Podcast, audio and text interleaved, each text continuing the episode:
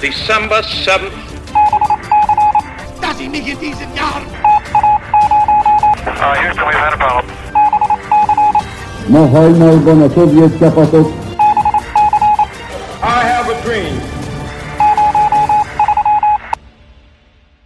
Sziasztok! Sziasztok! Ez a Hihetetlen Történelem Podcast, én Tündi vagyok. Én pedig Andris. A mai témánk pedig, amit megszavaztatok a Facebook oldalunkon, epizódok egy távoli diktatúrából, mindjárt el is mondjuk, hogy ez mit akar. Viszont előtte felhívjuk a figyelmeteket arra, hogy indult egy új szavazás. Két téma közül választhattok ismét, az egyik szuperhős a gyilkos társaság ellen, a másik pedig egy sorozatgyilkos nyomában. Igazából mindkettő nagyon izgalmas, úgyhogy gyertek a Facebook oldalunkra és szavazzatok. Most pedig lerántjuk a leplet arról, hogy mi a mai témánk, aminek a címe Szökés Észak-Koreában. Így van, tehát Észak-Koreáról fogunk most egy kicsit beszélni nektek. És igazából ugye ez egy nagyon nagy téma lenne.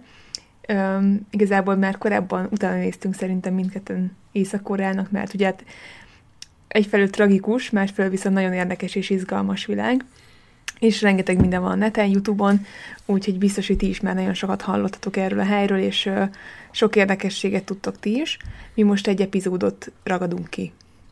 Igen, és az epizód során próbálunk meg minél több érdekességet becsempészni arról, hogy Észak-Koreában hogyan is működnek a dolgok. Az viszont nagyon fontos a történetünkkel kapcsolatban, hogy ez a 2000-es évek első felében játszódik. Azaz még nem a Kim Jong-un érában, tehát egy kicsit azóta már változtak a dolgok, nem is tudunk mindent, hogy pontosan ö, mi, milyen változások történtek. A lényeg az, hogy ez a történet, amit ma el fogunk nektek mesélni, ez a 2000-es évek elején játszódik. Tehát amikor még Kim Jong-un apukája Kim Jong-il, volt az uralkodó. így van. Úgyhogy vágjunk is bele. A történetünk főhőse egy Yang Ying-sung nevű költő Észak-Koreából, aki nem akármilyen posztot töltött be az országban, hanem egyenesen a nemzet egy fontos művészet volt, amit még az ország vezetője Kim Jong-il is elismert. Észak-Koreával kapcsolatban nagyon sok könyv jelenik meg, sok ismert szökési történet is van, viszont ezek többsége átlagemberekről szólnak, vagy a szegényebb réteghez tartozó emberekről. A mai történetünk viszont azért, azért különleges, mert egy olyan ember szökését mutatjuk be, akinek sok szempontból mélyebb rálátása volt az észak-koreai események működésére, és kiváltságos helyzete miatt mégis, mégis meg akart szökni. És hogy miért, azt pedig ugye hamarosan meg is tudjátok. Yang Ying-sungot kisgyerek korától fogva zenésznek nevelték. Rendszeresen jártak hozzá a zongora és zenetanárok, akik próbálták tanítani őt, ha bár sosem tartották elég tehetségesnek a fiút. Akkoriban az, hogy valakinek volt otthon egy zongorája, az rendkívülinek számított, hiszen nagyon drága volt, és egy olyan országban, ahol az emberek többsége nagyon szegény, ez így nagyon ritkának számított. Yang Ying-sung mégis egy Yamaha zongorán játszott, mivel volt egy gazdag, Japánból érkezett osztálytársa. Hogy jobban megértsétek a történelmi hátteret, annyit kell röviden Koreáról tudni, hogy régen ez egy egységes ország volt, tehát nem úgy volt északra és délre osztva, mint ahogy ma ismerjük. 1910-ben jött Japán, és bekebelezte ezt az országot, ami egészen a második világháború végéig tartott. Ekkor északról szovjetek, délről amerikaiak nyomultak be a félsziget területére, és a 38. szélességi kör mentén ketté osztották Koreát. Anélkül, hogy a részletekbe belemennénk, 1950-ben kitört a koreai háború észak és dél között, ami három évig tartott, és a vége azzal zárult, hogy egy ideiglenes fegyverszünetet kötöttek egymással. Tehát mind a mai napig egy fegyverszüneti megállapodás van érvényben, azaz hivatalosan még harcban állnak egymással a felek. Lehet, hogy lesz a koreai háborúról egy külön adás, de pár mondatban így lehet összefoglalni Korea történelmét. Visszatérve a Yamaha zongorára, egy érdekes kiegészítés, hogy a 60-as években nagyjából 100 ezer Japánban élő koreai érkezett Észak-Koreába, mivel meg voltak győződve arról, hogy az ország politikailag és gazdaságilag is egy olyan hely, ahol érdemes letelepedni. Viszont a Japánból érkező bevándorlók hamar megtapasztalták, hogy a valóság nem az, amit az észak-koreaiak magukról hirdetnek ugye a propagandáikban, és a következő évtizedekben folyamatos elszegényedés várt ezekre a kezdetben tehetősebb bevándorlókra.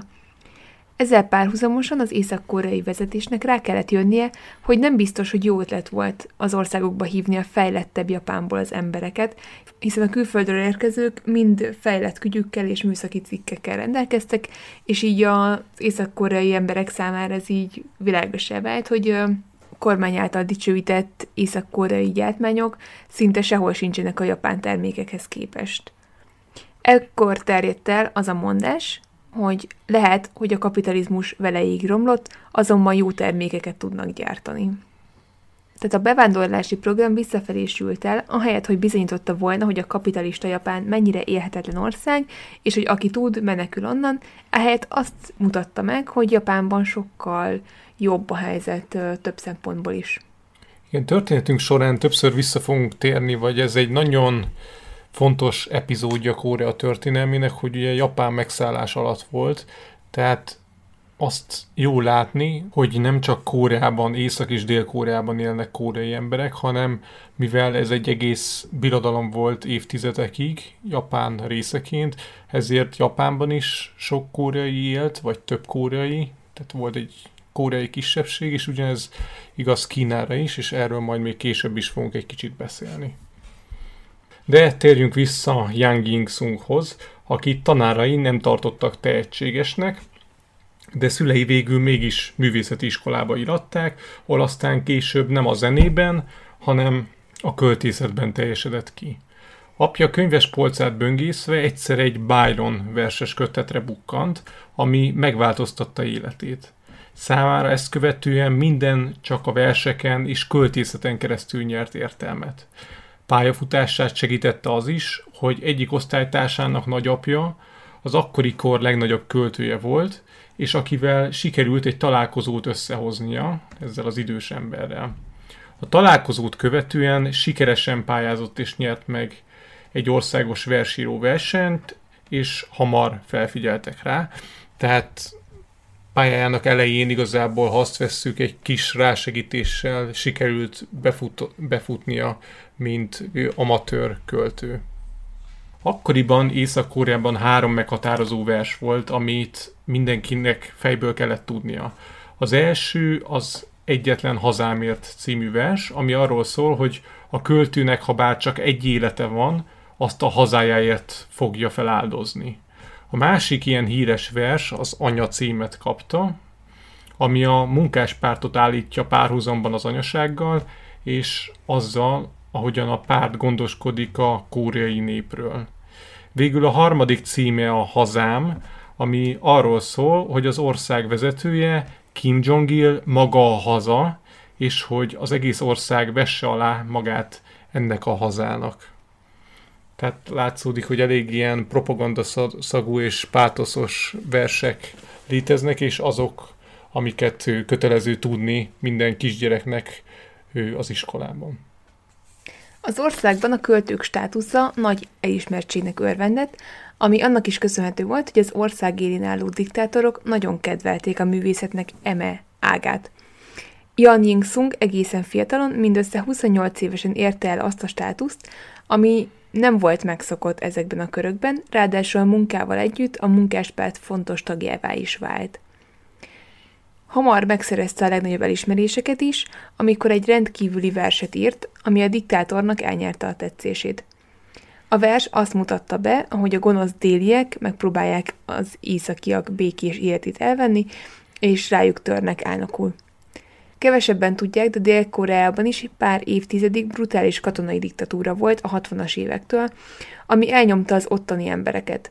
Igen, erről tavaly olvastam egy könyvet, aminek az a cím, hogy Nemes teremtmények, és ezt mindenkinek javaslom, mert hiába foglalkozunk mi történelmi témákkal, de én például erről még nem hallottam korábban, hogy Dél-Koreában is diktatúra volt, mert a fejekben általában azért, hogy észak diktatúra, dél meg ott a demokrácia és Amerika segítségével ott, ott nagyjából minden jól működik, de hát ez nem volt mindig így, és pár éve jelent meg ez a könyv, Nemes Teremtmények címmel, ami az akkori 1980-as évekbeli lázadásokat mutatta be, amikor ilyen alulról szerveződő, hát ilyen diáklázadás, tehát kicsit hasonlít az 56-os eseményekre itt Budapesten, hogy alulról próbálták a fiatalok megváltoztatni ezt a, ezt a rendszert. Hozzáteszem, sikertelenül jártak, de akit érdekel a téma, az olvasson utána, valószínűleg több könyv is megjelent ebben a témában. Visszatérve pedig a vershez, amit említettem, amit ugye uh, megírt Yin yang sun és nagyon szimpatikus volt a vezetőknek. Ez a vers Kim Jong-ilt mutatta úgy be, mint a déliek és északiak védelmezőjét, az Egyesült Korea hithű vezetőjét, aki a korai nép megmentője. Annyira legyűgözte ez a vers a diktátort, hogy a verset országosan publikálták, és főszereplőnket, Jan Ying-sungot meghívta magához a diktátor. Ennek a találkozónak a története külső szemlélő számára nagyon bizarr, ugyanakkor jól megmutatja Kim Jong-il igazi arcát, aki alig ha nem mindentől rettegett, és nagyon paranoiás volt. Úgyhogy most elmeséljük azt, hogyan találkozott a költő a diktátorral. Yang Ying-sung lakásán éjfél után csörgött a telefon, ami Észak-Kóreában hasonló érzelmeket váltott ki minden emberből, mint idehaza a Rákosi korszakban, ha csengettek az ajtón. Yang Ying-sung felvette a telefont, de a vonal túloldalán csak annyit mondtak neki, hogy a párt titkárságáról hívják, és hogy különös kihallgatásra viszik, vegyen fel zakót. Yang Ying-sung tudta, hogy ha különös kihallgatásra viszik, és arra kérik, hogy vegyen zakót, csak is arról lehet szó, hogy személyesen fog találkozni a diktátorral, ami ugye hatalmas szó volt. Az ehhez hasonló jellegű találkozókat mély titok fette mindig is, a legmagasabb rangú tábornokok se tudták előre, hogyha kihallgatásra vitték őket. Ezeknél a találkozóknál mindig csörgött a telefon, és ezeket a személyeket elvitték a pártközpontba, ahol a diktátor személyes hadserege gondoskodott arról, hogy az illető tovább utazhasson a diktátor tartózkodási helyére. Becslések szerint a diktátor személyes hadserege nagyjából egyébként százezer főt számlált, és alig, hanem az ország legképzettebb fegyveresei voltak a tagjai telefonhívást követően a költő biciklire pattant, és a teljes sötétségben bekerékpározott a központban. Mivel az ország akkoriban nem termelt elég áramot, ezért még a fővárosban is az volt a szokás, hogy négy órás turnusokban bizonyos városrészekben volt áram, máshol pedig lekapcsolták. Ez volt a főváros fennyán, tehát gondoljunk bele, hogy milyen lehetett a helyzet vidéken, hogyha a fővárosban négy óránként kellett kapcsolni az áramot. Amikor beért a központba, hat másik magasrangú társával együtt kocsiba ültették őket, és az autóban tilos volt megszólalni, vagy az ülésen mocorogni, az ablak pedig le volt függönyözve, ha pedig valaki hozzányúlt volna a függönyhöz, akkor azonnal felszólították volna, hogy hogy engedje el a függönyt és ne nézelődjön. Ezt követően két órán keresztül autókáztak, alig, hanem nagy kitérőket téve, ezzel az volt a célja a katonaságnak, vagy ennek a személyes kommandós csapatnak, hogy megtévessze ezeket az embereket, akiket a diktátorhoz visznek, és ne tudják követni, hogy milyen útvonalon jutnak el a diktátor tartózkodási helyéhez. Végül egy vonatállomásra érkeztek. Ezt az állomást a 20 milliós országban csak egy ember használhatta, maga Kim Jong-il. Az úgynevezett első osztályú állomások csak az ország vezetőinek utazási célját szolgálták, és több tucat ilyen vonatállomás volt az országban, sőt, még mindig találhatóak ilyen vasútállomások Észak-Koreában. Összehasonlítva, a közösségi közlekedéssel, ott gyakori volt a többnapos késés, illetve a legtöbb helyen a 90-es években szekérrel gyorsabban tudtak közlekedni az emberek, mint a vonatokkal. Amikor Yang Yingsung belépett a szerelvényre, látta, hogy kínaiul fel volt festve, hogy Peking. Ezzel azt sugalva, hogy a szerelvény a baráti Kínában készült, azonban a szerelvényen belül több helyen is Mitsubishi feliratok árulkodtak arról, hogy a valódi gyártási hely Japán volt. Ez nem csak a vonatokkal volt így Észak-Koreában, hanem több esetben is hasonló volt az eljárás, hogyha el akarták titkolni egy-egy tárgy valódi gyártási helyét. Igen, például volt egy olyan eset, amikor azért nem fogadtak el rizszállítmányt Dél-Koreából, amit ők amúgy Dél-Korea adakozott volna, vagy jótékonykodott volna Észak-Koreának, azért mert olyan zsákokban érkezett volna, amire rá volt írva, hogy Dél-Korea, ami nyilván kompromitálta volna az észak vezetőséget, és számukra nem volt elfogadható az, hogy olyan cikkek jelenjenek meg, és az éhező országban olyan rizs szállítmány jelenjen meg, amin az van feltüntetve, hogy ez már pedig Dél-Koreából származik. A vonat több mint két órán keresztül zögykölődött, míg megérkeztek egy újabb állomáshoz, ahol a személyes hadsereg hajójára szálltak. Az, hogy mennyire félt Kim Jong-il a katonaságtól és még a saját beosztottjaitól, azt jól mutatja az, hogy a saját személyes hadseregének gyorsabb hajói voltak, mint magának az ország hadseregének. Végül megérkeztek egy szigetre, ahol négy órán keresztül várakoztatták őket, végül pedig eljött a nagy pillanat, és találkozhattak Kim Jong-il-lel. Tehát ugye évfelkor indult el Yang In Sung otthonról, és hát igazából már erősen hajnalodott, sőt akár már reggel is volt, mire megérkeztek erre a szigetre, tehát valószínűleg nagyon teljesen fáradt volt, és félt meg minden. És kimerült, és így találkozott Kim Jong-il-lel. Jó, ma már nem hangzik nagyon furcsán, hogy valaki készfertőtlenítő gélt használ, ugye már egész hozzászoktunk, viszont akkoriban ez annyira nem volt mindennapos, viszont amikor találkoztak a diktátorral, akkor mindenkinek kiosztottak készfertőtlenítő gélt, hogy tisztítsák meg a kezüket, mielőtt kezet fognának az ország vezetőjével. Amikor Kim Jong-il belépett a helységbe, akkor a hét magasrangú személy egyszerre kezdte felhangon skandálni, hogy éljen soká tábornok, éljen soká tábornok.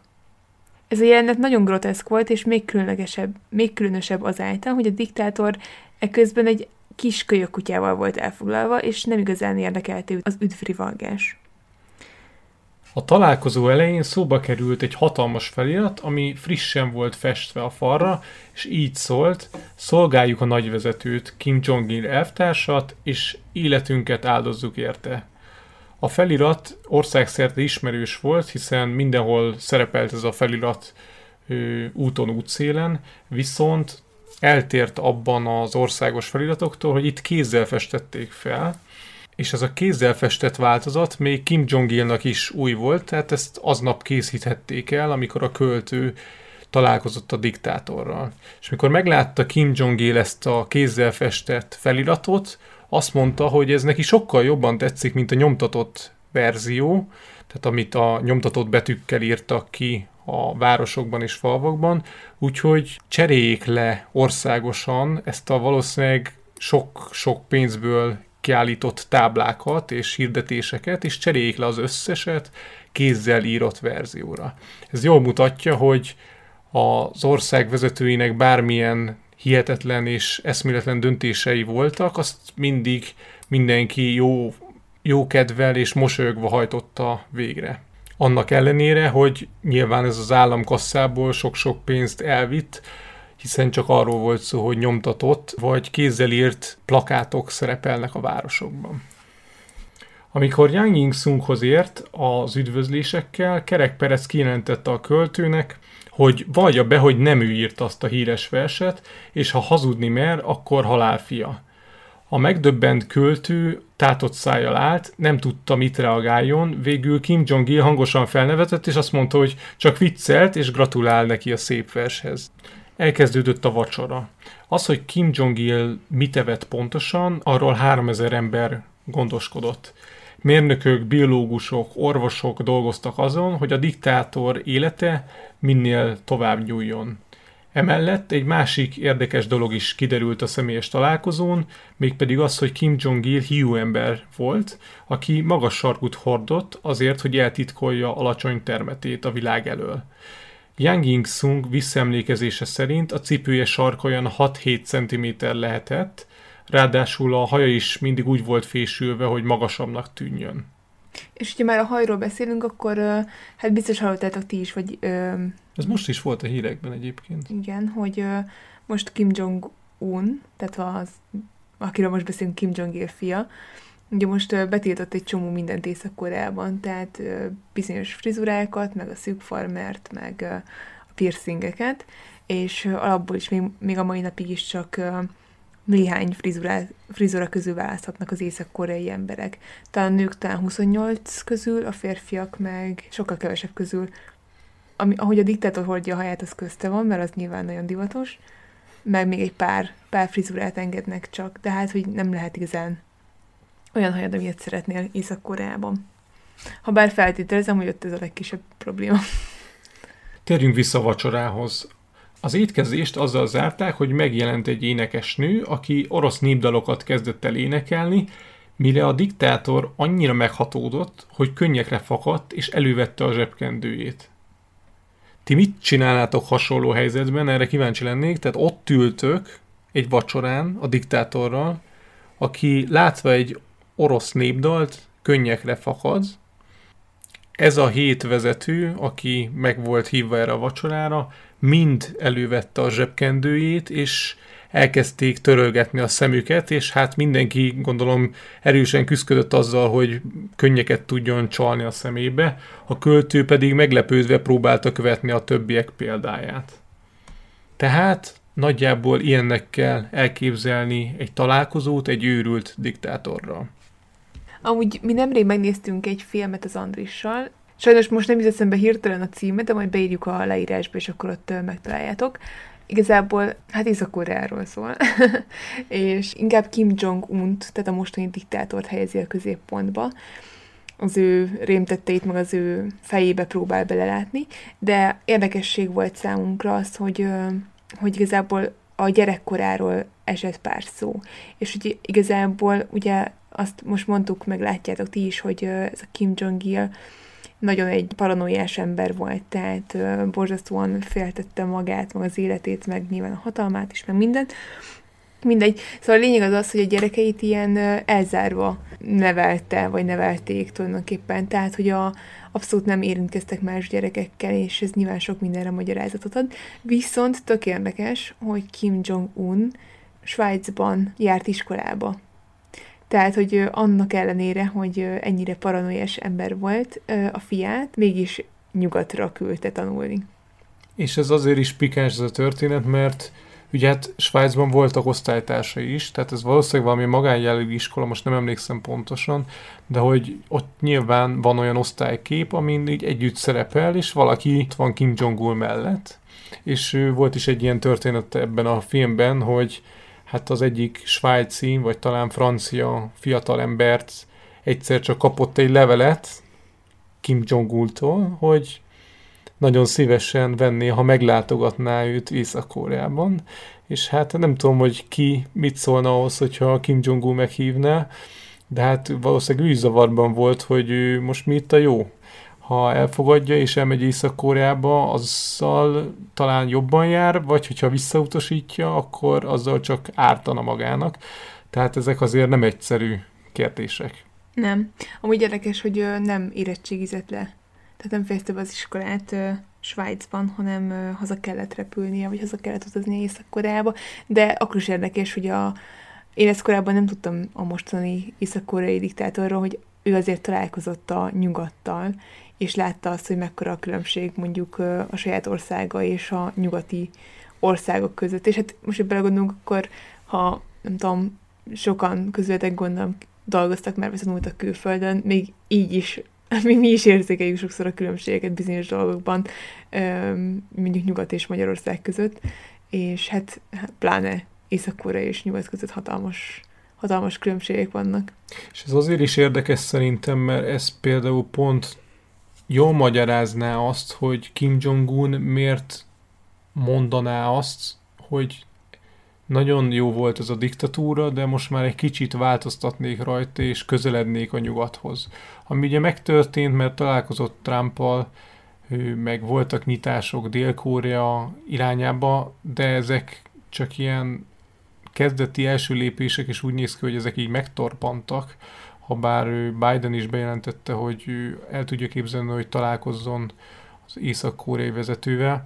Mindegy, most így nagyon messzire megyünk, én csak azt akartam ebből kihozni, hogy egy olyan ember, aki Svájcban is tanult, például nagyon szeretett kosarazni, tehát ő gondolom nézte az NBA-t is, és lehet, hogy ma is nézi, tehát az amerikai popkultúrával valószínűleg sokkal jobban tisztában van, mint apja vagy nagyapja, és egy ilyen embernek valószínűleg látnia kell azt is, hogy tényleg mekkora hatalmas különbség van az ő országa és a szomszédos országok között, vagy Dél-Korea, vagy Európa különböző országai között, és hát így sokkal inkább fel kéne ismerni azt, hogy mi lenne a helyes lépés az országának.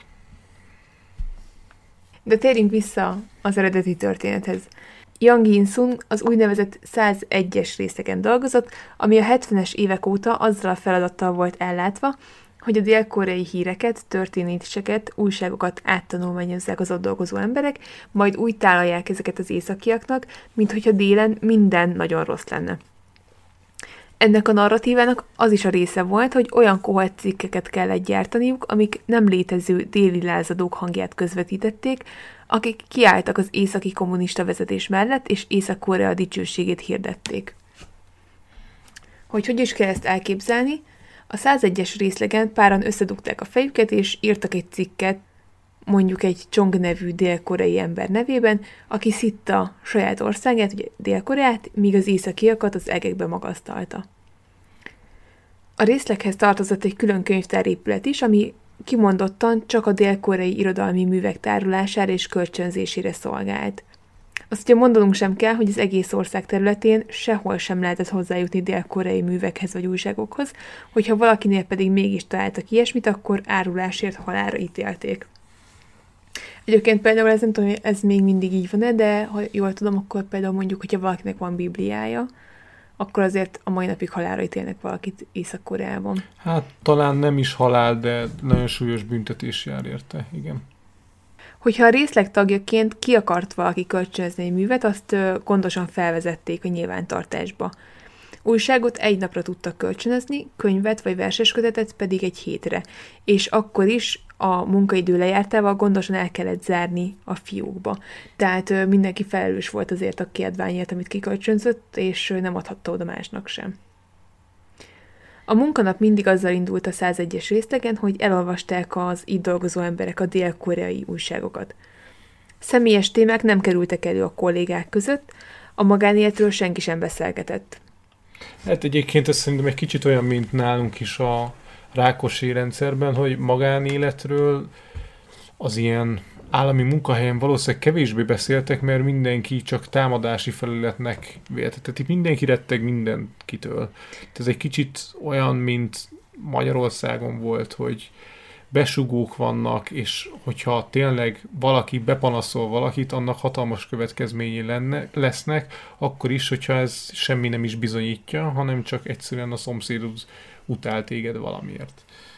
Visszatérve Yang Ying-sungra, ő álnevet kapott, tehát ezek az emberek álnéven közöltek le cikkeket, mindenkinek volt egy álneve, amit ők választottak meg, és hogyha a vezetőjük jóvá hagyta, akkor azon az álneven közölt le cikkeket, mint dél-koreai író, költő vagy publicista. A részlegen dolgozók mind különleges szolgáltatásokban részesültek, azaz külön élelmiszeradagokat kaptak, ami az országban a legnagyobb érték volt, miközben a nép éhezett, eközben a kiváltságosak és a párpolitikusok gyakran olyan élelmiszer csomagot kaptak, amit az ENSZ humanitárius szolgálata küldött az országnak. Szóval egészen megdöbbentő, hogy amit az éhezők megsegítésére küldtek, azt szépen szétosztották a káderek között. Yang Yin-sung felsőbbrendű életében az hozta az első megdöbbenést, amikor kiváltságosként meglátogatta szülőfaluját és egykori barátját. Ekkor ismerte fel, hogy mekkora különbség van Észak-Koreában a vidék és város között, és hogy milyen áldatlan körülmények uralkodnak a vidéki szegénységben. Amiről, ha jól tudom, még egyébként a mai napig így van, tehát a vidéki észak nagyon brutális. Igen, nagyon vízfejű az ország, ami főleg annak is köszönhető, hogy hogyha külföldiek érkeznek az országba, bármilyen céllal, ugye ma már turistaként is lehet menni, vannak olyan kínai Hát utazási, utazási társaságok, igen, a, akik szerveznek utat, ahol egy kicsit ilyen patyomkinfalú szerű bemutatót tartanak az embereknek, tehát kicsit olyan, mint, mint egy számítógépes játék, lehet ez egy nagyon rossz példa, ahol nem tudsz letérni az útról, mert csak azon a pályán mehetsz, ami ki van jelölve, mert a többi részét nem építették ki a városnak. Hát valószínűleg Fenyán is pont ilyen, tehát azon az úton végigmehetsz, amit kijelöltek neked, viszont nem mehettek be olyan helyekre, ami nyilván kideríteni, hogy azért ez a ez a város mégsem olyan jó, mint ami ennek elsőre tűnik. Amúgy tök érdekes, én benne vagyok egy utazós Facebook csoportban, és valaki tett ki egy, egy bejegyzést arról, hogy ő volt Észak-Koreában, mint turista, és hát fotózni, ez, valahogy ő fotózott, pedig elvileg nem szabad. Jó magyar ember módjára gondolom megoldotta okosban, de mindegy, a lényeg az az, hogy hát bátor volt, és amúgy fotózott, és mutatott képeket, nagyon érdekes, és például, ö, vagy, de egyébként most nem vagyok benne biztos, és nem akarok rosszat mondani, szóval bocsi, hogy ezt most rosszul tudom, hogy nem lehet fotózni, lehet, hogy bizonyos helyeken megengedik, de mindegy, a lényeg az, hogy készített képet ö, egy jegyes párról, egy mennyasszonyról és egy vőlegényről, hogy koszorút tesznek egy észak-koreai diktátor szobrához, és utána érdekes volt, hogy valaki belinkelt kommentben egy, hát egy valami cikket arról, hogy ezek a vezetett csoportok érdekes módon mindig belebotlanak egy jegyes párba, és hogy ezek igazából ezek az emberek színészek, tehát hogyha tudják, hogy jön egy csoport, egy turista csoport, akkor ők eljátszák, hogy ők egy jegyes pár, és hogy épp az esküvőikre tartanak, csak előtt, hogy megkoszorozzák a nagy vezetőik szobrát. Tehát, hogy érdekes és nagyon mű az egész, amit látnak a turisták Észak-Koreából, tehát nem igazán láthatják a valódi arcát. Tehát nyilván tök érdekes lehet bemenni egy zárt diktatúrába, tehát ez ilyen egyszerre hátborzongató és izgalmas meg minden. Viszont amit látnak, az valószínűleg tök fals, mert nem láthatják az igazi arcát ennek az országnak. És ami talán még durvább, ugye, hogy ez, ez a főváros, ez Fenyán, ehhez képest vidékkel senki nem foglalkozik. Tehát az, hogy a fővárosban tisztaság legyen, az például nagyon fontos. Az, hogy egy külföldi megérkezik, akkor azt lássa, hogy ez egy rendezett, szép főváros, vidékre nem viszik le a turistákat, tehát azt nem látják, hogy ott pontosan mi történik, és hogy tényleg mekkora nyomor van. Na de megint eltértünk a témától, úgyhogy térjünk is vissza. Tehát visszatérve az észak-koreai szegénységhez, a 90-es évek elejéig az élelmiszerosztásban egy jegyrendszerhez hasonló felépítés működött. Ez azt jelentette, hogy ha a hierarchia felső fokán állt valaki, akkor naponta kapott élelmet, de hogyha lejjebb, akkor csak heti rendszerességgel, sőt voltak olyanok, akik, akik csak havonta kaptak enni. Habár már vége volt a jegyrendszernek, ettől függetlenül Yang In-sung áldatlan állapotokat tapasztalt szülőfalujában. Az élelem mellett a vízhiány is nagy problémát okozott, az utcán volt olyan ember, aki arcmosáshoz árult vizet pénzért. Az utcán és parkokban hajléktalanok feküdtek, akiknek egy része már nem is élt, más részük pedig az éhhalál szélén állt. Sok helyen annyi hulla gyűlt össze, hogy egy külön állami szervet kellett létrehozni, akiknek az volt a feladatuk, hogy a halottakat elássák. A földműveseknek be kellett szolgáltatni a terményt, hogy a fővárosban, Fenyánban elég élelmiszer legyen, és nem maradjon szégyenben a város. A külföldről érkező esetleges vendégek és diplomaták előtt fent kellett tartani ugyanis a látszatot, hogy a fővárosban minden rendben van. Eközben a központi propaganda népszerű dalt terjesztett az ország vezetőjéről, Kim Jong-ilról, aminek a címe Rizsgombóc volt, és arról szólt, hogy a diktátor naponta fél ezer kilométert is megtesz, miközben az országot járja és népét támogatja, utazása közben pedig, vagy utazása során pedig naponta csupán egyetlen rizsgombócot eszik. Azt nem tudjuk, hogy az ilyen jellegű pártpropaganda mennyire tartotta a lelket a vidéki emberekben, de az tény, hogy a 22 milliós országban 1993 és 2000 között 500 és 600 ezer között volt azoknak a száma, akik éhénységben haltak meg. Észak-Koreában, ami hát egy brutális szám. És egyébként ö, ö, most az jut eszembe, hogy ö, most annyira nem vagyok képben, hogy mi van éppenséggel ott, de amikor beütött a Covid, akkor volt hír arról, hogy Észak-Koreában valószínűleg megint egy ilyen éhínség sújtja az országot, és hogy Láttunk is egyébként, nagyon érdekes volt, egy propaganda dalt tulajdonképpen a krumpliról szólt, és arról szólt, hogy a krumpli milyen csodálatos. Tehát valószínűleg nincs elegendő rizs az országban jelenleg, és krumplival próbálják etetni az embereket.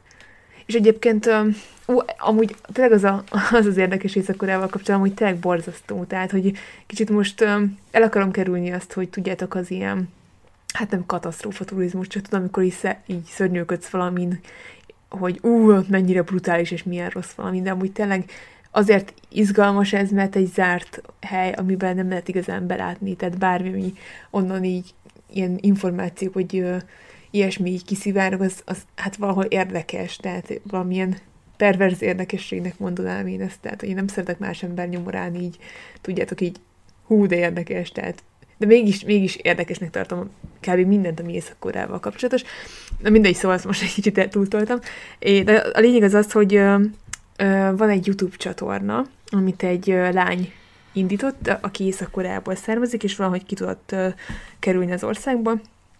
Majd belinkeljük ezt is. És nagyon sok érdekességet meg lehet tudni arról, hogy hogyan élnek Észak-Koreában, tehát nyilván egy első kézből ad információkat és azt mondta, hogy nagyon rossz minőségű sminkekhez jutnak hozzá csak Észak-Koreában, gondolom ott van egy gyártmányuk, vagy valami ilyesmi, de hogy a nők ö, szeretnek sminkelni, mert hogy a rossz táplálkozás miatt nagyon csúnya mindannyiuknak az arcbőre, tehát ilyen foltos a bőrük, és hogy muszáj, vagy hát muszáj, hát nagyon el akarják takarni, mert szégyelik. Uh-huh. Ami egyébként elborzasztó, hogy valószínűleg most is éheznek az emberek. Na, ennyi volt a kitérő, és akkor újra vissza a fő történethez. Yang Ying Sungot a vidéki helyzet kilátástalansága indította el azon az úton, ami egy véletlen folytán végül azt eredményezte, hogy kénytelen volt elhagyni Észak-Koreát. Vidéki látogatását követően, ahelyett, hogy a hős diktátorról írt volna epikus verseket, ahelyett mindig csak az emberek szegénységére tudott gondolni, és azokról írt titokban költeményeket. A munkahely és a könyvtár, ahol dolgozott, lehetővé tette, hogy jobban belásson a dél-koreaiak életébe, és az ország, amit évekig szkeptikusan figyelt, most egyfajta vágyálomként jelent meg előtte. Most erről az jutott eszembe, hogy egy csomó olyan disztópia van, ahol mindig azok az emberek lázadnak fel, vannak ilyen filmek és könyvek is, tehát például a Fahrenheit 451, amikor ugye könyveket égetnek az emberek, és egy tűzoltó a főszereplő, akinek az a célja, hogy elégesse a maradék könyvet, amit csak találnak, hiszen ez a disztópia erről szól. De hát nyilván az a tűzoltó, aki a kezébe veszi a könyvet, és megnézi, hogy mit éget el, akkor egy idő után rá fog jönni, hogy ez nem is egy olyan rossz dolog ez a könyv. Tehát itt is Yang Ying Sung esetében is egy kicsit ezt érzem, hogy ezeket az emberek, ezek az emberek kiszolgálják a diktatúrát, ugyanakkor a kísértésnek iszonyatos mód ki vannak téve. És talán mondhatjuk azt is, hogy egy kicsit vakok is, hogyha nem veszik észre, hogy őket mennyire átverik. Tehát dél-koreai cikkéket olvasnak. Tehát akkor tisztában vannak azzal, hogy Dél-Koreában mondjuk azzal arról cikkeznek, hogy küldjenek valamilyen segélyszállítmányt Észak-Koreának.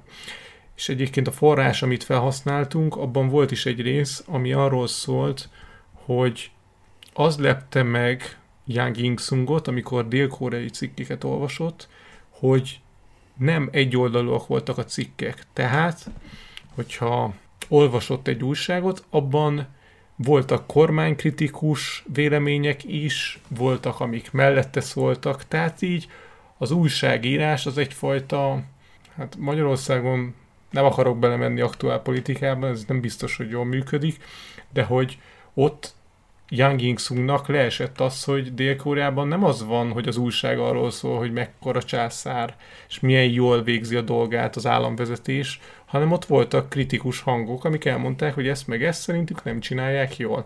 És ez rádöbbentette arra, hogy akkor lehet, hogy náluk nem működnek jól a dolgok, hogyha... Hát, hogy náluk igazából nem lehet negatívat megfogalmazni. Így van, igen. Na, de már megint eltértünk.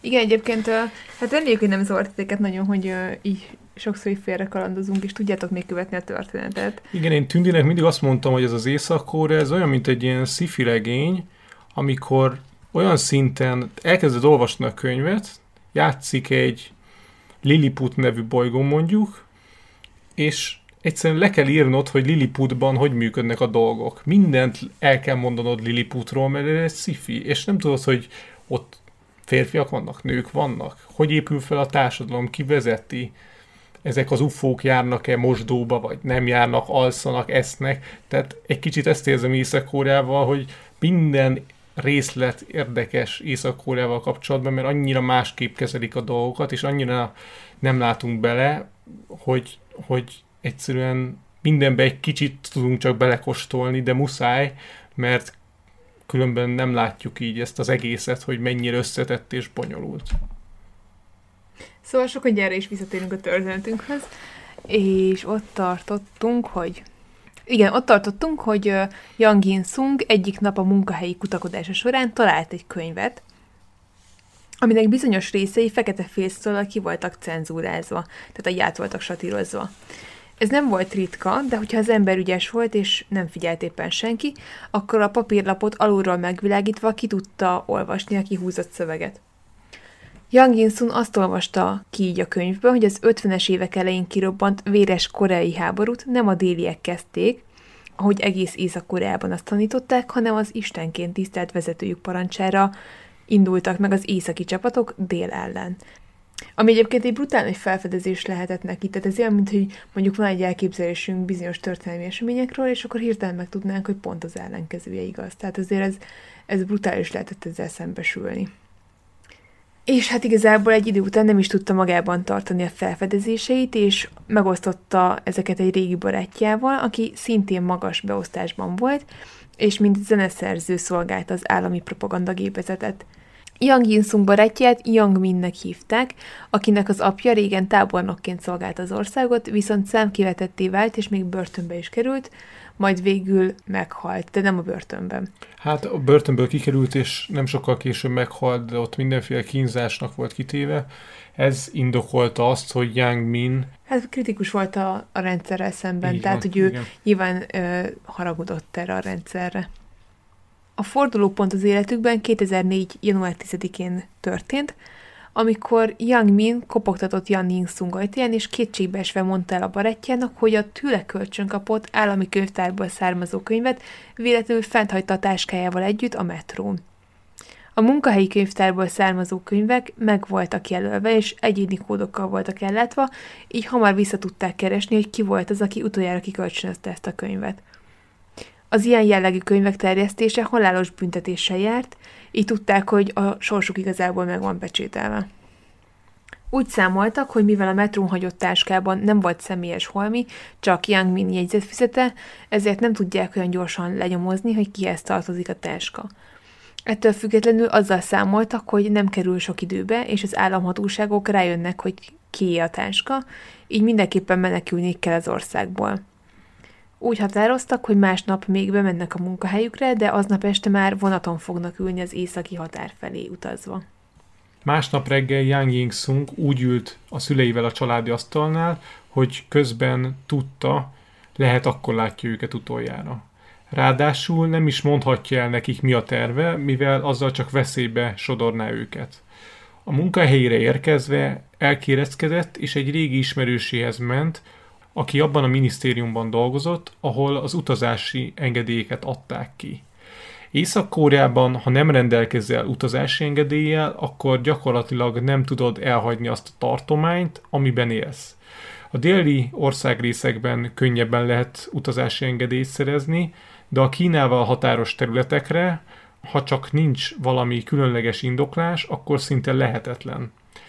Észak-Korea csak két országgal határos, ugye Dél-Koreával délen és Kínával északon, viszont ezek közül egyértelműen a Kínával kapcsolatos határon lehet könnyebben emigrálni, ezzel szemben ugye a dél-koreai határon demilitarizált zóna van, ami, amin szinte lehetetlen átkelni, ha bár pont két-három éve elég nagy hír volt abból, hogy egy, egy embernek sikerült a demilitarizált zónán keresztül megszöknie, de úgy, hogy, hogy meglőtték az illetőt, és a demilitarizált zónában feküdt, és délről az éjszaka leple alatt a sebesült férfihez odakúztak kommandósok, és áthúzták magukkal a déli országrészbe. Yang Ying-sung sok-sok pénzért tudott magának és barátjának szerezni utazási engedélyeket az északi ország részbe. Miután a papírmunkát elintézte, visszament a munkahelyére, ahol viszont már vártak rá az államvédelmi osztály emberei, és kihallgatták. A kihallgatáson azt vallotta, hogy a könyv véletlenül csúszatott be a táskájába a munkahelyen, és csak otthon vette észre, hogy a könyv benne volt a táskájában. Másnap pedig a metrón ellopták a táskát a könyvvel együtt. Azért az államhatóságot sem kellett feltenni, nem ejtették őket a fejükre, és közölték a költővel, hogy körbe kérdeztek a munkahelyén, és senki sem emlékezett arra, hogy ilyen jellegű táskát hordott volna valaha is. Emellett új lenyomatokat is kerestek, és csak másokét találták meg a táskán. Viszont a költő is ö, elég ö, okos volt, és megismételte a korábbi állítását, és azt mondta, hogy az új lenyomatok alig, ha nem a tolvajhoz tartozhatnak. Viszont volt egy jegyzetfizetés a táskában, amiben a kézírás egyértelműen nem Yang Yinsungé volt, így jobb hiány muszáj volt azt hazudni, hogy találta az utcán a füzetet, és mivel Észak-Koreában hatalmas a papírhiány, ezért tette a táskájába. Ezt követően számos más kérdést tettek fel neki a táskával és a könyvvel kapcsolatban, de nem tudták őt megingatni, ráadásul mivel a kiváltságosok körébe tartozott, addig, amíg nem állt a hatóságok részére döntő bizonyíték, addig nem merték őt letartóztatni. Egy átlagos állampolgár, aki ugye nincs ilyen magas pozícióban, mint Yang Yinsung, alig hanem már börtönben vagy a bíróságon ö, ült volna. De hát ugye Yang Yinsung magas pozícióban volt, és ezért történhetett az is, hogy a kihallgatást követően nem helyezték semmilyen megfigyelés alá a költőt, mivel a diktátor egyik kedvenc művésze volt. Yang Yinsung viszont már biztos volt abban, hogy ezt követően nincsen sok ideje, és minél hamarabb el kell hagyni az országot. A pályaudvaron találkozott a barátjával, Yang Minnen, és megkezdték útjukat a határ felé. A vonatot természetesen többször megállították a tartományok határán lévő ellenőrző pontokon, de mivel a papírjaik rendben voltak, és az igazolványukon látták, hogy magasrangú káderekről van szó, ezért nem zaklatták őket. Úgy döntöttek, hogy a határnál lévő Tumen folyón keresztül hagyják el az országot, ami a nagy téli hidegben beszokott fagyni, így az átkelés is könnyebb. Ugye januárról beszélünk, tehát ez is egy ilyen időszak volt. Nem tudjuk, mire számítottak, de meglepődve tapasztalták, hogy a határ tele van őrtornyokkal és katonákkal. Ráadásul tél volt, és a helyszín kopár volt, így fedezékük sem akadt, ahol el tudtak volna rejtőzni és megvárni az alkalmas pillanatot a szökésre, tehát mondjuk egy éjszakai szökést. Elkezdtek a folyó mentén sétálni, de több kilométert megtettek a nélkül, hogy találtak volna egy megfelelő szakaszt az átkelésre. Amikor hosszas gyaloglás után sem találtak alkalmas helyet az átkelésre, akkor úgy döntöttek, eljött az idő. Viszont amikor az első lépéseket készültek megtenni a befagyott folyón, hirtelen egy katona ugrott ki fedezékéből, majd egy sípot megfújva, vagy egy tucat másik katona is megjelent. A közeli őrtoronyhoz vitték őket kihallgatásra. Yang Yingsung és társa azt hazudták, hogy a közeli laktanyába visznek szöveges parancsot a fővárosból, ezért járnak erre. Azonban az őrmester, a kihallgatás vezetője nem hagyta ennyiben az ügyet. Azt mondta, ennek a látogatásnak könnyen utána lehet járni, és tárcsázta a laktanyát, hogy onnan kapjon visszaigazolást a két látogató kapcsán. Yang Yingsungéknak hatalmas szerencséjük volt, áramszünet miatt nem működött a telefon. Mivel magas beosztású pártagok voltak, így sikerült meggyőzniük az őröket, hogy aznap éjszakára ott maradhassanak. Este próbáltak barátkozni a katonákkal, és ritka, nyugati termékeket vettek elő táskájukból, hogy oldják a feszült hangulatot. Este természetesen egyikük sem tudott elaludni, de megúzták az esetet, és másnap továbbálltak. Tudták, hogy a helyzet akkor sem lesz megfelelőbb a dezertálásra, ha több tíz kilométer gyalogolnak a folyó mellett, így úgy döntöttek, hogy az első adandó lehetőségnél átszaladnak a folyón. Ezt meg is tették nem sokkal később. Ahogy rátették lábukat a befagyott folyóra, rögtön katonák ordítását hallották, és parancsot azonnali megállásra. De ők sprinteltek, ahogy tudtak, és épségben érték el a kínai oldalt. Azt csak később tudták meg, hogy az észak-koreai katonáknak meg van tiltva, hogy Kína irányába lőjenek fegyvereikkel, ez lehetett a szerencséjük. Ott voltak Kínában végre szabadon, de hogy hogyan tovább, arról fogalmuk sem volt. Csak a határig tervezték meg az utat, azzal nem törődtek, hogy mi lesz ez után. Kínában a határ közelében közvetlenül is vannak falvak, egy ilyen kis településre sétáltak be Yang Insunék, és azt látták a legokosabbnak, ha dél-koreai turistáknak adják ki magukat, arra gondolva, hogy jó minőségű ruháikkal biztosan megtévesztik a helyi lakosságot, hiszen az Észak-Koreából megszökött emberek szinte mindig a szegényebb rétegből érkeztek, és a megjelenésükön rögtön látszódott is, hogy onnan származtak. Ami egyébként ezen gondolkodtunk, hogy valószínűleg nem egy meggyőző alibi az, hogy dél-koreai turisták, hiszen valószínűleg egy dél-koreai turista nem a nem az észak-koreai kínai határt keresné föl. Úgyhogy, uh, úgyhogy ez szerintem a legjobb ötlet volt, de hát uh, mit is mondhattak volna. Tehát azt láthatták, hogy idegenek. Uh, találkoztak egy idős nővel, aki tovább irányította őket, és egy közelben lakó koreai férfihoz uh, küldte őket, hogy, hogy nála próbáljanak szerencsét. Kínában a határ mentén több százezer koreai él, ami még a japán megszállása vezethető vissza, amikor 1945 előtt a japán birodalom része volt Korea mellett Mandzsúria is, azaz Kína északkeleti régiója. Mivel egy országot alkottak, ezért sok koreai telepedett le Mandzsúriában, akik mind a mai napig ott élnek. A koreai férfit, akihez irányította őket a nő, természetesen jól megfizették, és segítséget nyújtott nekik.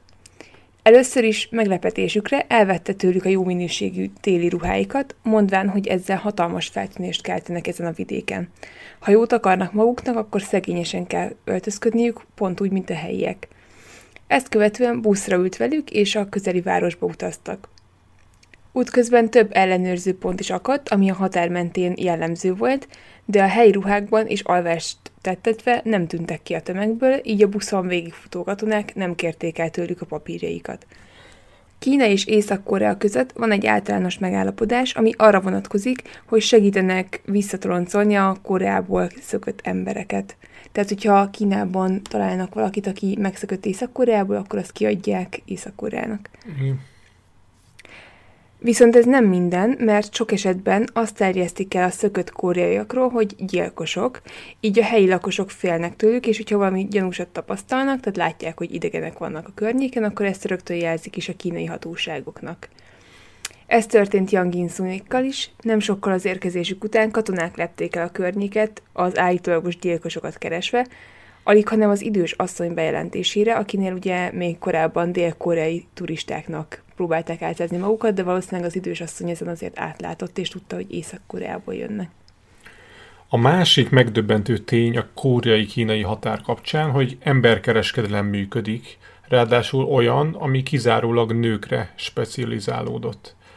Nem szeretnénk belemenni Kína demográfiai problémáiba, de a lényeg az, hogy a hosszú évekig tartó egygyerekes családmodell miatt a nők száma lecsökkent az országban patriarchális társadalmi berendezkedés miatt mindenki azt akarta elérni, hogyha megszületik a család egyetlen gyermeke, akkor az lehetőleg egy fiú legyen. Abortuszok és csecsemőgyilkosságokkal érték el, hogy a családokban végül fiúk nőjenek fel.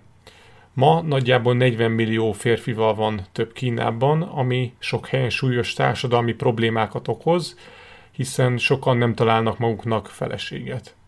Erre a rendszerre rendezkedett be az emberkereskedelem is, aminek a fő célja, hogy jó pénzért kiszolgálja azoknak a férfiaknak az igényét, akik házasodni szeretnének, van pénzük is, de nem találnak megfelelő feleséget maguknak. Talán egy másik adásban erről majd részletesebben is beszélünk, de ez egy fontos része a menekülési történetünknek. Tegyük fel, hogy van egy kóreai lány, aki társaival sikeresen megszökik Kóreából, életüket kockáztatva. Azonban pont az ilyen határmenti településeken gyakran futnak bele ezek a nők olyan látszólagos segítségnyújtó emberekbe, akik valójában az emberkereskedelemből élnek, és ott vannak összeköttetéseik, és sokszor ezek a lányok valamilyen városban találják magukat nem sokkal később, egy újdonsült, ismeretlen férj oldalán. Ezeknek a női áldozatoknak a száma több tízezerre tehető. Tehát összefoglalva, hogy mi történt eddig. A két főszereplőnk megérkezett egy idegen kínai városba, de nem tudták, hogy kihez forduljanak. Attól a férfitől kértek további segítséget, aki a ruhákat adta nekik, és elkísérte őket a városba. A férfi meglepődve vette tudomásul, hogy semmilyen kapcsolatok sincsen a kínai városban, és nincsenek konkrét terveik, és végül megsajnálta őket, és segített nekik. Elmondta a két szökevénynek, hogy van egy ismerőse, aki kapcsolatban áll a dél-koreai hatóságokkal, és itt lakik a városban, azonban pár napot kell várniuk, amíg felveszi a kapcsolatot vele, és meglátogathatják az illetőt. Addig jobb hiány az anyósa házának egy melléképületében kellett elrejtőzniük. A két menekült elfogadta a helyzetet, és bekuckóztak a férfi anyósának romos melléképületébe. Azonban a hatóságok valahonnan kaptak egy fülest arról, hogy ott rejtőznek, és egyik este rajta ütöttek Yang Insungékon, de nagy szerencsével sikerült megúszniuk ezt az esetet. Igen, tehát ebben a melléképületben voltak, hát mondhatjuk úgy, hogy elszállásolva, és hát mivel napok óta nem történt semmi, ezért nem arra készültek, hogy rajtaütés lesz, viszont az egyik este zseblámpás emberek jelentek meg a környéken, és a melléképület ajtajához is oda ment egy ilyen illető. A lámpás emberekről kiderültek, hogy katonák, és Yang Ying-sun és barátjának csak úgy sikerült megszökniük, hogy, hogy nem volt rajtuk cipő, hiszen nem számítottak arra, hogy az éjszaka közepén rajtaütés fog történni. Elszaladtak a helyszínről mezitláb, és próbáltak a sötétben elrejtőzni. Erre segítségükre szolgált az a tehéncsorda, ami éppen a környéken legelt, és a sötétben Yang Yingsung próbált egy ilyen mögé, egy ilyen tehén mögé elbújni, és hát a tehén azért legelészett, és mindig próbált úgy mozogni, hogy a közte és a katonák között helyezkedjen el mindig a tehén, lehetőleg úgy, hogy ő is a tehén lába mögött álljon, ne pedig úgy, hogy a, a tehénnek hat lába legyen. Minden esetre sikerült megszökniük, és túlélték az esetet, anélkül, hogy elkapták volna őket a katonák. Ugye tél volt, kint bőven nulla fok alatt volt a hőmérséklet, és egy ilyen kilátástalan helyzetben nem volt hova menniük, úgyhogy a szabadban kellett tölteniük az éjszakát. Sikeresen túlélték az estét, és a határmenti férfi segítségével végül sikerült felvenni a kapcsolatot Xing Wang Ho-val, aki a dél-koreai hatóságokkal volt kapcsolatban állítólag. Svin befogadta őket pár napra a lakásába, és arra kérte őket, hogy magas ranguk miatt tegyenek egy írásos vallomást arról, milyen titkokat tudnak az észak-koreai rendszer működéséről, vagy minden olyan fontos információt írjanak le ebbe a rövid jelentésbe, ami hasznos lehet a dél-koreai hatóságoknak. Yang Min, Yang Ying-sung barátja sok mindent tudott Kim Jong-il személyes titkaiból, mivel zeneszerzőként annak a szűk társaságnak volt tagja, akik minden útjára elkísérték a diktátort. Mivel Kim Jong-ilnek fontos volt a szórakozás, ezért ezekre az utakra nagyon sok ember utazott vele, akik feleltek az ő jókedvéért. Ilyen ember volt Yang Min is, mint zeneszerző. Viszont, mint a diktátorhoz közeli személy, rálátása volt Kim Jong-il szerelmi életére is. Észak-Koreában külön egység felelt azért, hogy megtalálják az ország legszebb fiatal lányait a diktátor számára. Mivel Kim Jong-il gyakran járta az országot, ezért a különös irodának kellett gondoskodnia arról, hogy bárhová is megy a diktátor, mindenhol legyenek olyan lányok, akik a, kedvére tudnak tenni. Tehát ez a titkos részleg megkereste a legszebb fiatal lányokat az országban, ami általában azt jelentette, hogy ezek a lányok ö, csupán csak 13 évesek voltak, tehát kis kamaszok. Amikor megkeresték őket. Igen.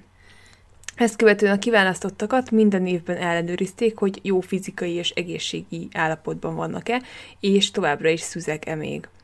Amikor elérték a 16 éves kort a lányok, és befejezték a középiskolát, akkor a legalkalmasabbakat kiszűrték, és egy egyéves különképzés után elhelyezték őket az ország különböző területein, ahova a diktátor a leggyakrabban járt. Ez a feladatuk 17 éves korukban kezdődött, és 24 éves korukig tartott.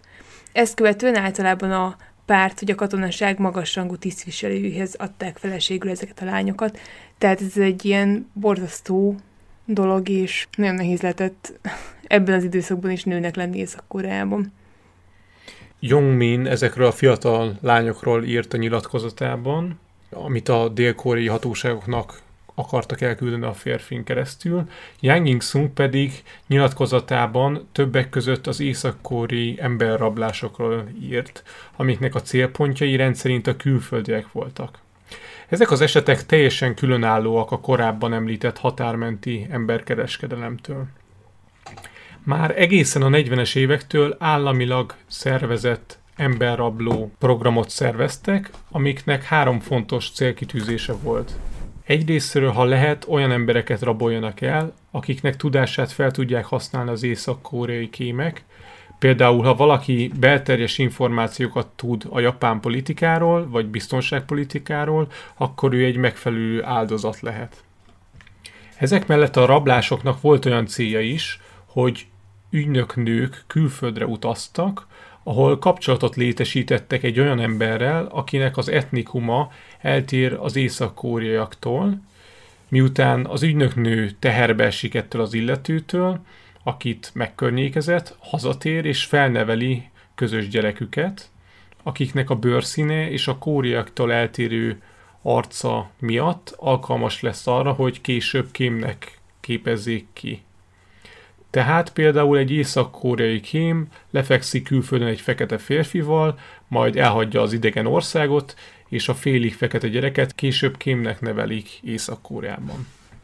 Harmadik szempont az emberrablásokkal kapcsolatban, az pedig külföldi kiskorú gyerekek elrablása volt, akiket Észak-Koreában ügynöknek neveltek fel, majd egy alapos agymosás és kiképzés után visszaküldtek hazájukba, ahol már észak-koreai ügynökként tevékenykedtek tovább.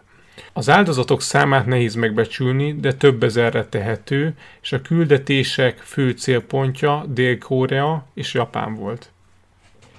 Egészen megdöbbentő az, hogy Kim Jong-il 2002-ben hivatalosan is találkozott a japán miniszterelnökkel, akinek nyilvánosan bocsánatot kért. Ez Észak-Korea történetében példátlan, és nem is indokolja semmi a kegyetlen diktátor bocsánatkérését, csupán az, hogy annyira rossz volt akkoriban az észak-koreai gazdasági helyzet, hogy mindenképpen rá voltak szorulva a japánok gazdasági segítségére.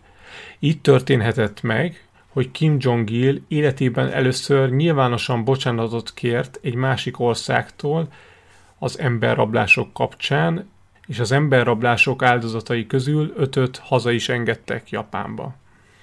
Ilyen megdöbbentő dolgokat írtak le a nyilatkozataikban, amiket a dél-koreai hatóságoknak akartak eljutatni.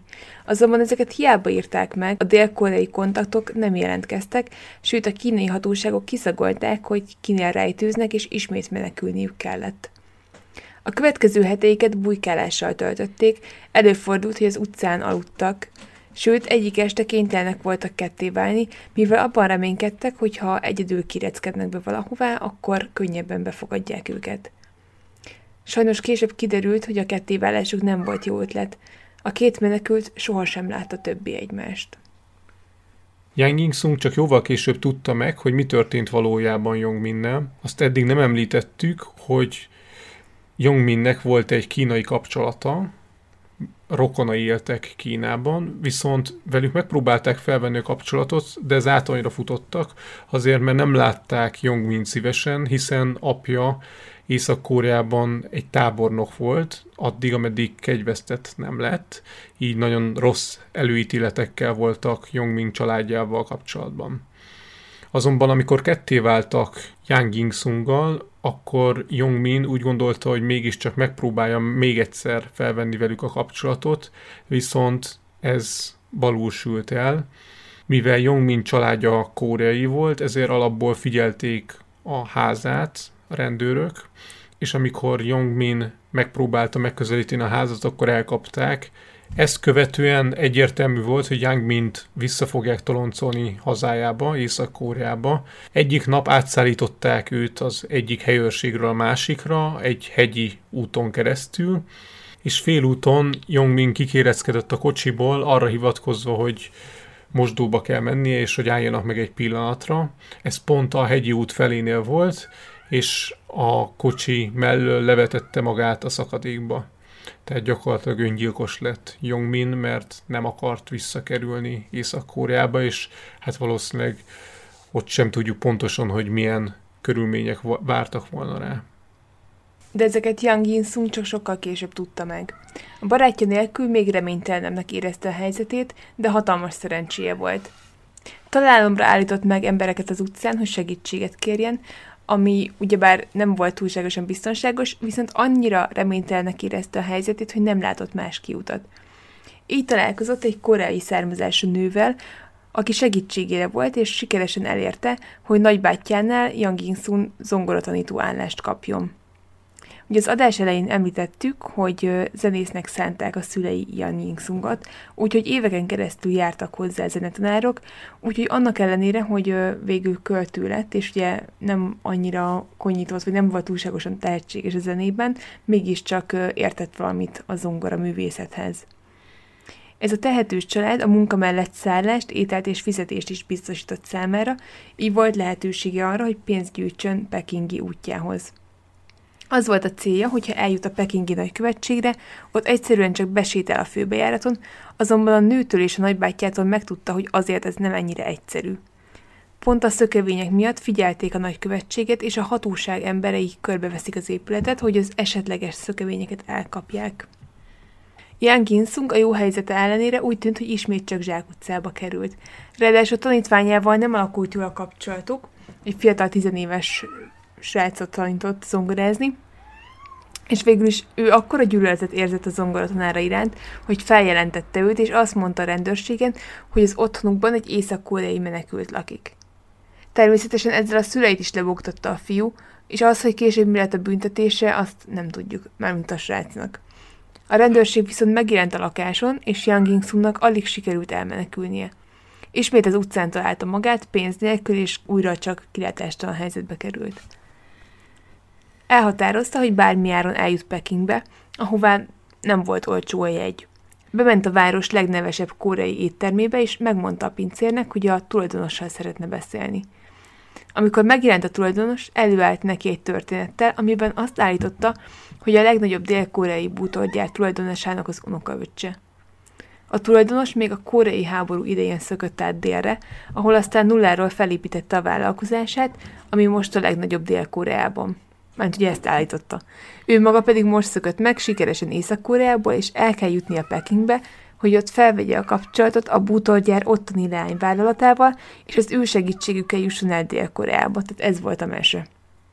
A bútorgyárat és a történetet nem csak úgy légből kapta, mert valóban létezett ilyen gyár és a bútorgyáros személye, ez pedig onnan tudta, hogy éveken keresztül dél-koreai újságokat olvasott, mert ugye a munkahelyén ez, ez is a feladatának egy része volt. Nem tudjuk, hogy az étterem tulajdonosa elhitte-e a történetet, vagy csak megsajnálta Yang Insungot. Végül az utazás összegénél is többet adott neki készpénzben, és sok sikert kívánt neki az úthoz. Yang Ginsung megígérte, hogy majd, hogyha biztonságban lesz, visszaküldi számára a kölcsön kapott pénzt. Most már megoldotta, hogyan jut el Pekingbe, de még ki kellett találnia, hogyan fog bejutni az őrzött nagykövetségre. Ahogy már korábban említettük, ebben a régióban sok koreai ember élt, így működött külön koreai nyelvű újság is. Yang Ying-sung kikereste a helyi dél-koreai magazinból a szerkesztőség telefonszámát, és felhívta őket azzal, hogy Észak-Koreából érkezett egy üzleti ügy miatt, és hogy bomba hírei vannak az újság számára, mivel az észak-koreai felső körökben dolgozik. Viszont ahelyett, hogy elárult volna bármi titkot is, azt mondta a telefonban, hogy nem a helyi lapkiadó, tehát nem a kisváros szerkesztőivel szeretne beszélni, hanem egyenesen a pekingi főszerkesztőkkel, akiknek elkérte a telefonszámát. A helyi újság bevette a történetet, és megadták a pekingi főszerkesztőség privát számát, így azt le se tudták hallgatni, és ezt tudta felhívni Yang Yingsung. A pekingi újságírót, amikor felhívta, akkor már nyíltabban beszélt. Röviden elmondta ki ő, mivel foglalkozott Észak-Kóreában, és hogy a nyomában vannak, így sürgősen el kell jutni a Pekingben található dél-koreai nagykövetségre, ahol már biztonságban lesz. Ha ezt sikerül elintézni az újságírónak, akkor exkluzív információkat fog küldeni az újságnak azokról a dolgokról, amiket ő tud Észak-Koreából. Habár a pekingi újságíró tagadta, hogy lennének kapcsolatai dél-koreai nagykövetséghez, Yang Ying-sun nem tágított Biztos volt abban, hogy két telefonhívással el tudja intézni az újságíró, hogy találkozzon olyan dél-koreai kémekkel, akik tudnak segíteni neki bejutni a pekingi dél-koreai nagykövetségre. Végül ez is történt. Kapcsolatait és értékes ismereteit használta föl ahhoz, hogy a dél-koreai kémek bejutassák a követségre. Már csak az volt a kérdés, hogyan fogja felvenni ezekkel az ügynökökkel a kapcsolatot személyesen. Amikor az étterem tulajdonostól kapott pénzből megérkezett Pekingbe, egy telefonszámot kellett hívnia. Leszállt tehát a buszról már Pekingbe, és hívta a számot. A vonal másik végén egy férfi azt mondta neki, hogy ahol áll, attól pár méterre tőle van egy fa, ami mellett van egy szemetes kosár, abban nyúljon bele, és talál egy fekete zacskót, abban lesz egy telefon. És valóban olyan volt, mint egy kémfilmben, tényleg ahol állt, attól 10 méterre volt egy fa, mellett egy szemetes zsák, és abban talált egy telefont egy zacskóban, tehát igazat mondtak a kémek, és azon a telefonon keresztül már biztonságos számon tudott beszélni a dél-koreai kémekkel. Az új telefonon keresztül elmondták neki, hogy pontosan mit kell csinálnia és kivel fog találkozni. Hosszas viszontagság után így sikerült egy kocsi hátsó ülésén titkos ügynökökkel körbevéve bejutnia a pekingi dél-koreai nagykövetségre, és ezzel elérnie a szabadságot. Természetesen, hogy az elmesélten kívül rengeteg szökés történet van még Észak-Koreából. Most csak egyet mutattunk be, de szerintem ezen keresztül is megmutatta Észak-Korea egy bizonyos arcát, hogy milyen volt ebben az időben, illetve hát most is azért tudjuk, hogy ott diktatúra van, és, és nem tudnak onnan kijutni az emberek, hogyha szeretnének. Tehát azt hiszem, hogy pont, pont most a koronavírus kapcsán volt egy, egy hír, hogy az orosz diplomaták ilyen kézihajtányon tudtak eljutni a, a határhoz. Úgyhogy azért elég, elég érdekes még most is ott a helyzet. Azt jó látni, hogyha egy magasrangú kádernek ennyire nehéz megszökni az országból, tehát egy befolyásos ember is ilyen nehézségbe ütközik, akkor egy szegény és elnyomott rétegből származó ember nagyon alacsony esélyekkel indul neki egy szökésnek. Tehát neki valószínűleg nincsenek kapcsolataik, meg, meg pénzük. Ugye itt is láttuk, hogy azért Észak-Koreában is megállították Yang In-sungékat a hatóságok, csak a magas beosztásuk miatt tudtak sokszor tovább haladni, vagy megúszni egy-két rázós esetet. És már alapból a határhoz úgy értek el, hogy hogy sok pénzzel meg tudtak vásárolni olyan dolgokat, amiket valószínűleg egy átlagember nem tud Észak-Koreában. A másik fontos tanulság nekem az, hogy azzal, hogy átjutottál Kínába, azzal még közel sem érted el a szabadságot. Tehát itt beszéltünk emberkereskedelemről, beszéltünk nőkkel való kereskedelemről, tehát az, hogy átjutsz a határon, onnan még bőven lehet, hogy nagyon sok út kell ahhoz, hogy elérjed a tényleges szabadságot. Az adás kapcsán fontos tudnotok azt is, hogy Yang Ying-sung a sikeres szökést követően Dél-Koreában telepedett le, tíz évvel szökése után írta meg menekülés történetét. Viszont ami személyét kettősé teszi, az az, hogy 2021-ben őt is elérte a MeToo mozgalom, és két nő azzal vádolta meg, hogy erőszakot követett el rajtuk. A pereskedés jelenleg is zajlik, úgyhogy még nem világos számunkra sem, hogy milyen ember volt valójában Yang Ginsung, az viszont biztos, hogy menekülés története egészen rendkívüli. Igen, tehát attól függetlenül, hogy valaki mondjuk sikeresen kijut Észak-Koreából, az nem jelenti azt, hogy ő egy-egyfajta hős, ha bár nyilvánvalóan tényleg rendkívüli és nagy bátorság, nagy bátorságra volt szüksége és leleményességre ahhoz, hogy kiuthasson. Köszönjük szépen, hogy velünk tartottatok. Ne felejtsétek el, hogy szavazás van Facebookon, úgyhogy gyertek a Facebook oldalunkra és szavazzatok a következő utáni adásunk témájáról, és hát találkozunk legközelebb. Sziasztok! Sziasztok! A forrásokat megtalálhatjátok a leírásban, vagy a hihetetlentörténelem.simplecast.com-on. Kövessétek a Facebook oldalunkat is, a Hihetetlen Történelem Podcast Facebook oldalt, ahol három naponta jelentkezünk érdekes villámtörikkel. Örömmel fogadunk e-maileket is a hihetetlentörikukat.gmail.com e-mail címen, hogyha esetleg kérdésetek, észrevételetek lenne az adással kapcsolatban. A podcastet megtaláljátok az Apple Podcast adatbázisában, Spotify-on, Google Podcasten és még sok más helyen is. Hallgassatok minket máskor is. Sziasztok! Sziasztok! Ha más podcastekre is kíváncsi vagy, hallgassd meg a Béton műsor ajánlóját. El tudod képzelni, hogy a podcastet, amit éppen most hallgattál, fél év múlva már a mesterséges intelligencia generálja? Mi sem. De ha érdekel, eljötte már a gépek lázadása. Hallgass bele az Embertelen Podcastbe. Orsós Lajos vagyok, a műsor házigazdája. Egyelőre még élőben. Egyelőre. Fedezzük fel együtt, hogyan ismerkedik, randizik, mesél és vitatkozik Betty és Péter, két teljesen mesterséges intelligencia. Lajos, a podcast címét mond még egyszer, Léci. Oké. Okay. Embertelen Podcast. Ez a műsor a Béton közösség tagja.